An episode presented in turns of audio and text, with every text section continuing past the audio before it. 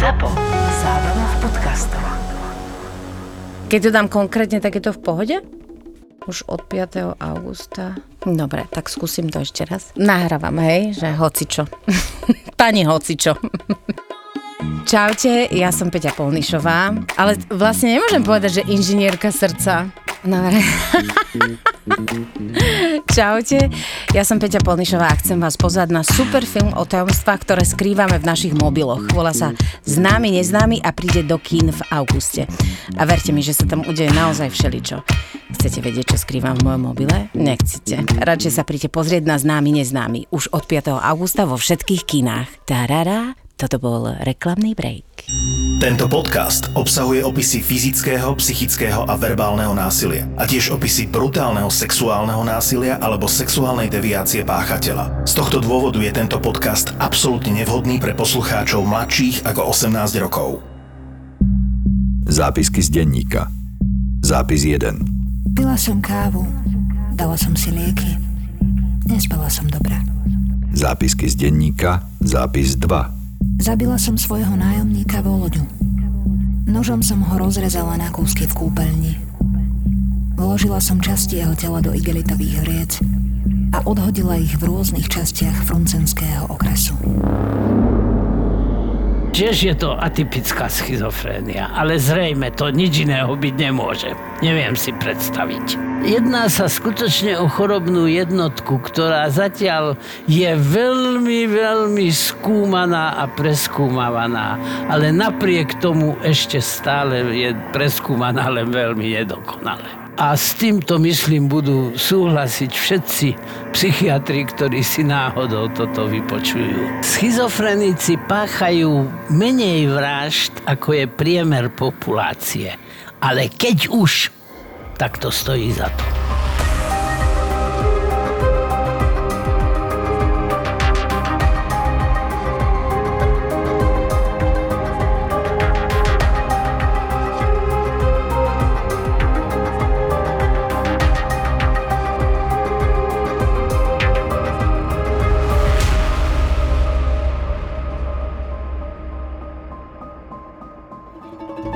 Tamara nemá žiadne problémy. Pochádza z Užhuru, narodila sa tam v 1947. Dnes je to súčasť Krasnojarského kraja. V Užhure skončila aj strednú školu a darilo sa jej. Prijali ju na štátnu jazykovú školu v Moskve. Študuje svedomito a skôr než štúdium uzavrie, hovorí na vysokej úrovni po nemecky aj po anglicky. Ale vie aj po slovensky. Píše si denník a okrem zápiskov v ruštine je popri angličtine a nemčine jej tretím cudzím jazykom slovenčina. Keď Tamara ukončila štúdium jazykov v Moskve, presťahovala sa do Petrohradu, hoci v roku 1971, kedy sa spoznala s Alexejom Samsonovom, sa Petrohrad zatiaľ volá Leningrad. Známosť s Alexejom prerastie v lásku a tú spoločne s pečatia manželstvom. V roku 1971 sa Tamara a Alexej Samsonovci nasťahujú do bytu v paneláku na Dimitrovovej ulici číslo 4. Na začiatok sme si takú stručnú anamnézu ich života spravili a aký prínos má skúmanie takejto anamnézy, ktorá je viac menej bezchybná, to je zrejme pre psychiatra. Aj to ti niečo Anamnéza je pre každého lekára veľmi dôležitá, lebo nehovorím, že vždy, ale niekedy sa v nej môžu objaviť také fenomény, ktoré potom pre ďalšie osudy toho pacienta vrátane konečnej diagnózy majú niekedy väčší, niekedy menší a niekedy veľmi veľký význam. U psychiatrických pacientov sú dôležité mnohé javy, ktoré ani pri iných medicínskych odboroch dôležité nemusia byť. Napríklad niektoré faktory z rodinnej anamnézy, pretože aj psychika en gros ako celok sa svojím spôsobom v tých niektorých rodinách opakuje, dedí, vyskytujú sa takí odlišní od iných jedinci častejšie alebo menej často. Akým spôsobom získavaš tieto anamnestické informácie? Získavam ich v rámci tzv. heteroanamnézy, to znamená od niekoho, kto mi podá informované oboznámenie sa so životnou históriou toho nového pacienta. Nemôžeme hovoriť o objektivite u ľudí blízkych alebo u ľudí nepriateľsky voči tomu pacientovi nejak hostilne e, naladených a zameraných, tak najlepšie anamnestické údaje podajú susedia, listonoš, nejaký človek, s ktorým prichádzajú do styku častejšie na pracovisku, v škole, lebo ľudia, ktorí sú emocionálne zainteresovaní, tak e, tí podajú skreslené informácie. Nie vedome skreslené, ale takzvané katatímne skreslené, teda emočne ovplyvnené. Druhý základ je anamnézie to, čo si nájdeme objektívne zaznamenané v jeho zdravotnej dokumentácii No a tretia zložka anamnézie je to, čo nám ten človek o sebe a o svojom životnom osude, o svojej životnej histórii povie sám. Pri takom niečom vám vie pomôcť napríklad aj nejaký, nejaké osobné materiály toho človeka, napríklad aj denník? No aj to môže samozrejme pri tom pomôcť. To, že si ona to, čo urobila, chladnokrvne zapíše do denníka medzi iné záznamy neutrálne, tak to svedčí o tom, že ona nie je tuševne v poriadku. Zápisky z denníka. Zápis 3. Odcestovala som do mesta Puškin. Lekárnik sa zdráhal, ale podarilo sa mi presvedčiť ho, aby mi predal fenazepam. Zápisky z denníka. Zápis 4. Fenazepam som pridala do zemiakového šalátu, ktorý má Uľanovová veľmi rada. Asi 50 piluliek. Chutil jej. Zápisky z denníka. Zápis 5. Stala som okolo druhej po polnoci a našla som ju ležať na zemi. U Ľanovovej som odrezala hlavu a ostatné telo rozrezala pomocou dvoch nožov a pílky. Manželstvo Tamary a Alexeja Samsonovcov bolo harmonické. Susedia si nevšimli žiadne nezhody, žiadne hádky a spory. Tamara pracovala pre cestovnú kanceláriu Inturist. Bola to známa a renomovaná kancelária. Tamara mala svoje sídlo v Grand Hoteli Európa. Pracovala tam 16 rokov. V roku 2000 Tamarin manžel zmizol. Bez stopy. Tamara, rozrušená, zavolala políciu a tá vyhlásila po Alexejovi pátranie. Bezvýsledne. Bezvýsledne. Tamara začala prenajímať voľnú izbu, ktorá sa uvoľnila po zbiznutí manžela – Nájomníci sa v nej striedali pomerne často. Zväčša to boli muži, ktorí sem pricestovali za prácou. Jedným z nich bol 44-ročný baník z Norilska. Najprv bolo všetko bez problémov, ale 6. septembra 2003 došlo medzi prenajímateľkou a podnájomníkom k hádke. Susedia ich počuli, ale nevenovali ich zvade väčšiu pozornosť. Netušili, že nejde iba o hádku. V skutočnosti sa za dverami bytu práve odohrávala vražda. Tamara zabila svojho podnájomníka. Jeho mŕtve telo naporciovala a v širokom okolí rozhádzala v igelitových vreciach medzi odpad. Zrodil sa tak modus operandi Tamary Samsonovej. Keď polícia kusy rozhádzaného tela našla, nepodarilo sa jej spojiť ich s distingvovanou dámou, ktorá plynule ovláda tri cudzie jazyky angličtinu, nemčinu a slovenčinu. Tamara stále smútila za manželom. Znie to paradoxne, ale bolo to tak. Nikdy sa to nepodarilo úplne dokázať, ale s najväčšou pravdepodobnosťou ho zabila. Rozkrajala a potom rozhádala po okolí. Zatiaľ nič nenasvedčuje na jej ostatnom živote, že by bola nejako významne psychicky narušená. Že by sa jej v duševnom živote manifestovala nejaká významnejšia psychopatológia. Len tie skutky, ktorých sa dopúšťa a ktorých sa už možno do tohoto momentu, kde sme v jej živote postúpili, tak tie svedčia pre tom, že s ňou niečo nie je v poriadku. Nie je to isté, že typické pre procesuálne ochorenie typu schizofrénie, ale žiadnu inú duševnú chorobu, kde by sa ten postihnutý takto správal, si neviem ani predstaviť. A čo bolo dôvodom toho takéhoto zvratu, že zrazu sa u nej vyvinula táto No tak prepuchlo duševné ochorenie, ktoré si okolie ani nemuselo všimnúť a v tom je tá atypia. Ďalšia atypia je v tom, že tá jej osobnosť stále ostáva konzistentnou, nejak nevýznamne narušenou. Hovorí sa u chronických schizofrénií doposiaľ napríklad aj u neliečených, doposiaľ trvajúcich o rozpade osobnosti.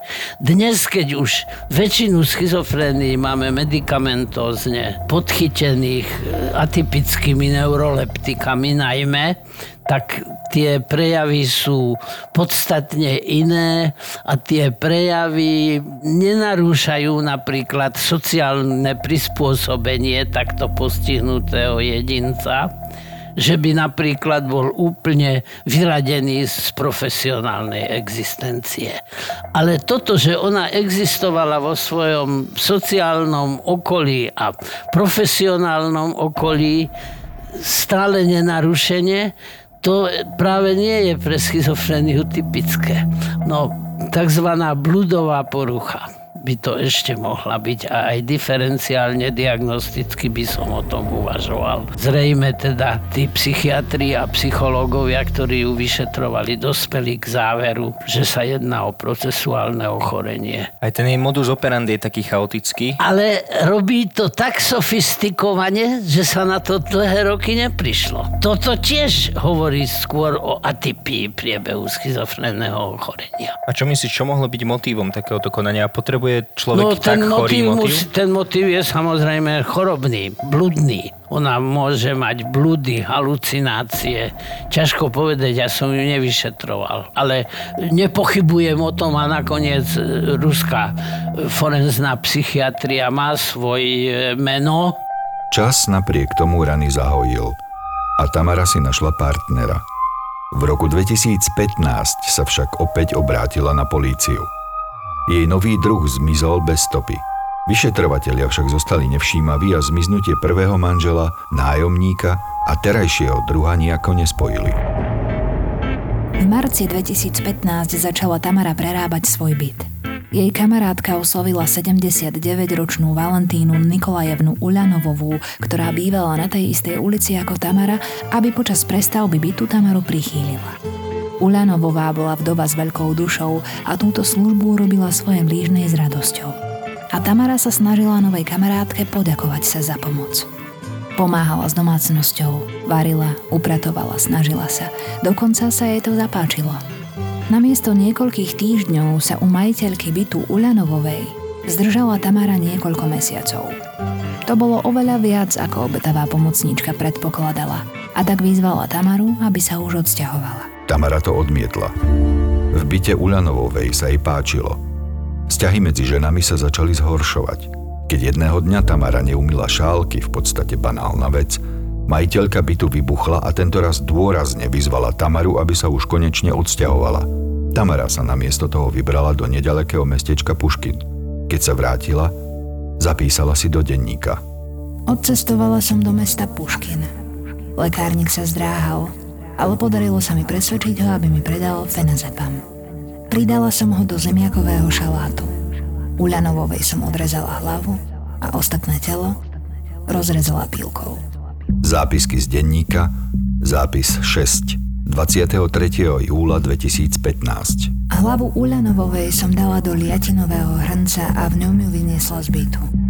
V kúpeľni som strhla záves z sprche a zabalila do neho kúsky tela, ktoré som rozrezala. Zdá sa, že keď som začala porciovať Uľanovovú, ešte žila. Lieky ju iba omámili, ale nezabili. Keď som ju nakrájala a zabalila do roztrhaného závesu, všetko som dala do čiernych igelitových vriec a na niekoľkokrát vyniesla z domu. Chceš sa ma opýtať asi na ten liek? Aha, ja len, ja len že či je niečo, čo by si dodal. ho, ale podľa názvu sa zjavne jedná o benzodiazepinové anxiolitikum typu diazepam, lexaurin, xanax, oxazepam u nás sú používané. 50 tablet jej do toho šalátu zamiešala, čo teda veľmi sa čudujem, že to chuťovo nerozoznala. Každopádne e, ju to tuho uspalo a mohla aj zomrieť po takej dávke. Ale môže byť pravda, čo je v tom denníku napísané, že keď ju začala porcovať, ešte žila. Duševne chorí bývajú úzkostní a niekedy im pridáme popri typických liekoch, ktoré liečia túto chorobu, ako prídavné liečivo liek odstraňujúci úzkosť. Napadlo ma, že odkiaľ o tomto liečive vedela, ale zase ona nebola... Nevieme, že nenavštevovala niekde nejakého Mhm. To presne som psychiatra. rozmýšľal, že či náhodou nebola liečená niekde a odtiaľ aj. Nemôžeme to vedieť. A skôr by som to predpokladal, že áno, lebo ešte raz hovorím, tá jej osobnosť bola ona narušená. Ale nie takým spôsobom, ako býva narušená osobnosť chronickou schizofréniou, neliečenou notabene, trpiaceho pacienta. Nemôže ísť o nejakú zle liečenú schizofréniu napríklad, alebo že by liečili nie, nejaké iné symptómy a tým by zabezpečili nerozpad Nie, osobnosti. tak toto nefunguje. Keď stanovíme s pravdepodobnosťou blížiacou sa istote túto diagnózu, tak nasadíme atypické neuroleptika, pretože to sú skutočne lieky, ktoré to teraz poviem laicky, pacientovi v hlave usporiadajú. Možno nie do takej miery, ako by to tam usporiadané malo byť, ale do miery približujúcej sa norme. Norma. My nevieme, čo je v psychickom živote norma. Ani tá norma nie je stanovená. Len máme taký široký okruh prejavov, ktoré predpokladáme u človeka, ktorý netrpí duševnou poruchou, alebo aspoň nie zjavnou duševnou poruchou. A potom tu máme také už od tohoto sa odchylujúce prejavy. Práve, že my toho o duševných poruchách a duševných chorobách už napríklad od čias, keď som ja začínal s psychiatriou, tak od tých čias toho vieme ohromne, ohromne viacej. A na druhej strane musím pripustiť, že ešte stále strašne málo. A aj dlho, dlho a možno na veky budeme len stále strašne málo a len útržky vedieť toho, čo táto duševná choroba obnáša a čo je takým jadrom tejto choroby. Preto napríklad mnohí psychiatri sa podrobili intoxikácii lisergamidom, ktorý predstavuje takú akúsi umelo vyvolanú psychózu podobnú schizofrénii. Aby sa vedeli vcítiť a vžiť do toho, čo prežíva, pociťuje a ako vníma a prežíva okolitý svet schizofréniou postihnutý pacient. Ešte je tu, myslím, zaujímavý aj ten motív, lebo mi to tak príde, myslíš, že aj tu toto bol taký motív blúdový? Bludný motív to musel byť. Ona nejakým spôsobom bola presvedčená o tom, že to robí dobre, keď týchto ľudí zabíja. 26. júla boli rozštvrtené pozostatky Valentíny Nikolajevny Ulanovovej nájdené nedaleko Rybníka pri dome na Dimitrovovej ulici, kde bývala Tamara Samsonová. Našli ich pouličné psy, ktoré sa začali rúvať o tlejúce pozostatky vo vreciach. Bojovali o ne s potkanmi a vtákmi. Totožnosť obete polícia určila 27. júla, keď vypočula miestnych obyvateľov. Tí vyšetrovateľov nasmerovali do bytu Tamary Samsonovej. Keď polícia zaklopala na dvere jej bytu, otvorila im s úsmevom. A nezmizol jej z tváre ani potom, keď vo vani našli stopy Uľanovovej krvi a kúsok zo strhnutého závesu, do ktorého zabalila rozkrajané kúsky tela. Tamaru, teraz už dôchodkyňu, na mieste zatkli. 29. júla, len 3 dní po nájdení rozštvrteného tela, sa Tamara Samsonová postavila pred súd. Bol vydaný príkaz na jej zadržanie. V decembri 2015 po objasnení jej skutkov bola Tamara umiestnená na psychiatrické oddelenie špecializovanej nemocnice v Kazani. Zápisky z denníka, zápis 7. Pila som kávu. Nespala som dobre. Zápisky z denníka, zápis 8. Nevyhodila som celé telo. Niektoré kúsky som si nechala. Najmä plúca. Sú veľmi chutné.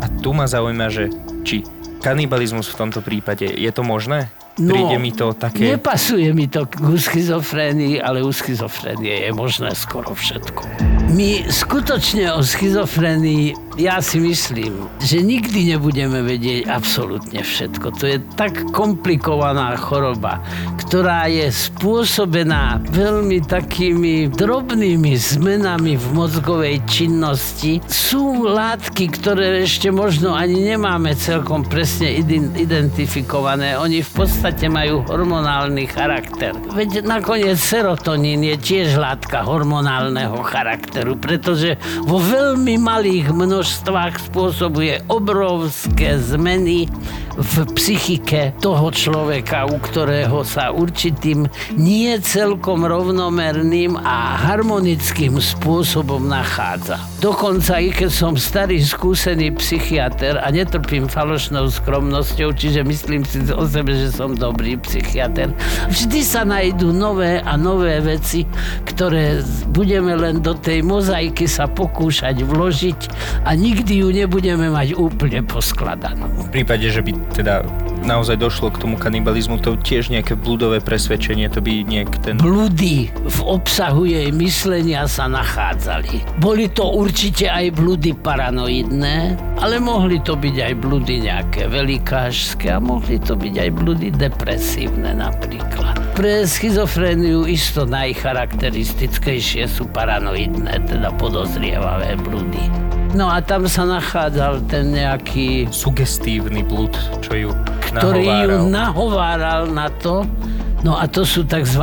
imperatívne blúdy. Prikazujúce mi robiť niečo a schizofrenik sa nedokáže týmto imperatívnym príkazom ubrániť a odolať im. Tento typ bludov vie byť najnebezpečnejší. Patrí medzi veľmi nebezpečné. Tamaru Samsonovu vyšetrovali v súvislosti s podozrením zo 14 vražd, ktorých sa mohla dopustiť v priebehu 20 rokov. Počas vyšetrovania policajný hovorca nadväzne na zápisky v jej denníkoch nevylúčil, že mohlo ísť o kanibalku. Jej denníky, ktoré sa našli pri obhliadke bytu, spolu s osobnými vecami niektorých nezvestných obetí boli písané v angličtine, nemčine a slovenčine. Počas súdneho pojednávania bola 68-ročná dôchodkyňa úplne pokojná a netrpela výčitkami. Jediné, čo ju trápilo, bolo to, čo na jej obvinenia povedia susedia. Novinárom sa zverila, že je to pre ňu veľká hamba, pretože to bude vedieť celé mesto. Tamara Samsonová bola trikrát na liečení kvôli schizofrénii. Okrem dvoch podložených podozrení z dvoch vražd bola v čase súdneho konania podozrivá, že celkovo ich spáchala až 14. Usvedčili ju záznamy z kamier, ktoré ju zachytili, keď sa zbavovala tiel zavraždených obetí. Pre psychickú nespôsobilosť postaviť sa pred súd bola nakoniec umiestnená späť do psychiatrickej liečebne na neurčitý čas. Len pred pár dňami vyšlo najavo nové podozrenie o tom, že Tamara Samsonová môže byť zodpovedná až za 21 vražd. Väčšinu svojich myšlienok si zaznamenávala do denníkov. Spolu so zápiskami o vykonaných vraždách a o tom, že niektoré časti tiel zjedla. Popri stopách krvi, výpovediach svetkov sa práve tieto denníky stali jedným z hlavných dôkazov o tom, že navonok pokojná, vzdelaná dôchodkyňa, ktorá ovládala plynule niekoľko svetových jazykov, bola v inej časti svojej mysle a života vrahom a kanibalom. Je toto reálne? Určite áno, ale toto všetko, toto je tak atypické pre schizofréniu. Napríklad to, že ona sa bojí, že, že sa to dostane pred verejnosť a že to bude o nej verejne známe a že to je hamba. To typický schizofrenik takéto niečo nikdy nepovie. A z toho vidíme, že poviem to teda, teraz laicky a ani nie po slovensky, sú veci medzi nebem a zemí. Ešte som sa ťa chcel spýtať na zápisky z jej denníka. Ona to tak píše veľmi útržkovito, len poznámky. Každý ten denník si píše v inom jazyku a prechádza tam plynulo od bola som v obchode po jedla som plúca. Predsa len tá štruktúra myslenia je narušená. To svedčí o tom. No a narušenie štruktúry myslenia, to je prejav schizofrénie. Keď si to teraz sumarizujem a keď to tak počúvam, tak nič iného ma nenapadá, než doktor Jekyll a Mr. Hyde. To je ako keby dve rôzne osobnosti, lebo ona až do toho svojho zatknutia a vlastne aj počas celého vyšetrovania stále ostáva nepretržitou, súvislou, konzistentnou osobnostnou štruktúrou. Po zatknutí fotoreportéry zachytili Tamaru Samsonovú, ako posiela vzdušný bosk novinárom na súde. Noviny informovali, že doslova oslavovala, keď jej sudca povedal, že bude uväznená. Hoci nakoniec to bola psychiatrická liečebňa. Pred odchodom zo súdnej siene povedala – Prenosledoval ma maniak, ktorý ma nútil zabíjať. Nemám už kde žiť. Som veľmi starý človek a celú záležitosť som úmyselne nechala tak. Premýšľala som o tom 77 krát a potom som pochopila, že musím byť vo vezení. Zomriem tam a bude to pravdepodobne štát, kto ma pochová.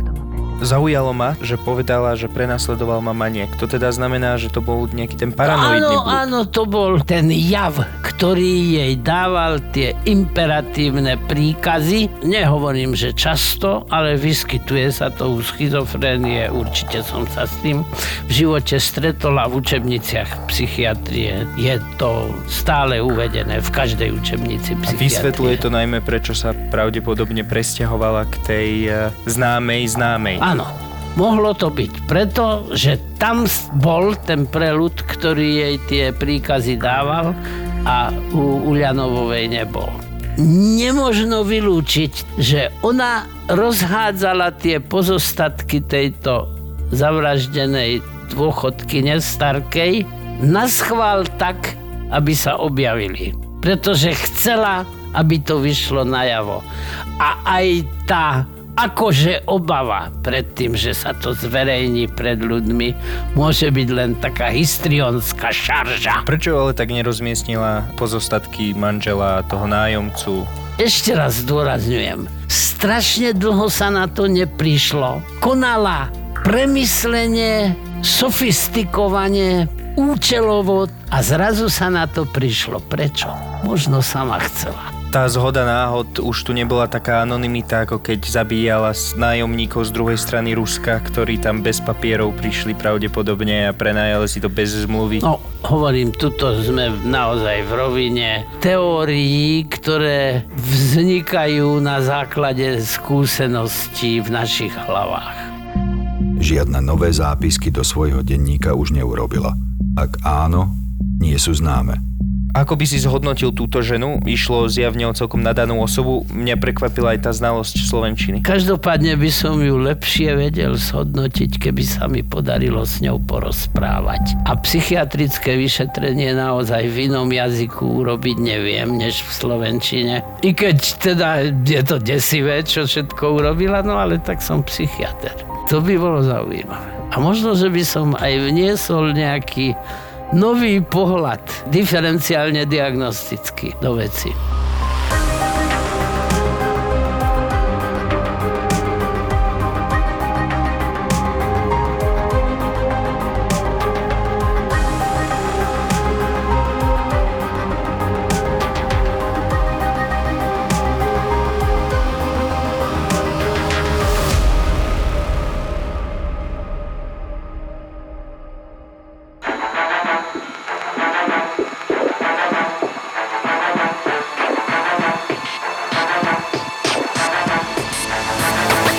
Ahojte, som Boris Valábik. Celý život som sa venoval zdravému stravovaniu, športovaniu. V profesionálnom hokeji som sa nepresadil vďaka talentu, ale vďaka tomu, že som bol ochotný viac makať, ale svojmu telu som potreboval aj trošku pomôcť a tým pádom som zistil, ktoré doplnky výživy fungujú, ktoré sú len marketingový ťah a po svojej kariére som začal spolupracovať s naozajstnými odborníkmi v tomto smere, ktorí nielen svojou praxou, ale aj štúdiom dokázali na najvyššej úrovni, že sa v doplnkoch výživy vyznajú a spolu sme dali dokopy zdravé doplnky výživy bez chémie. Aj vďaka našim odborníkom si myslím, že viem, čo jem a preto vjm.sk, tam nás nájdete. ZAPO. Zábrná v podcastovách.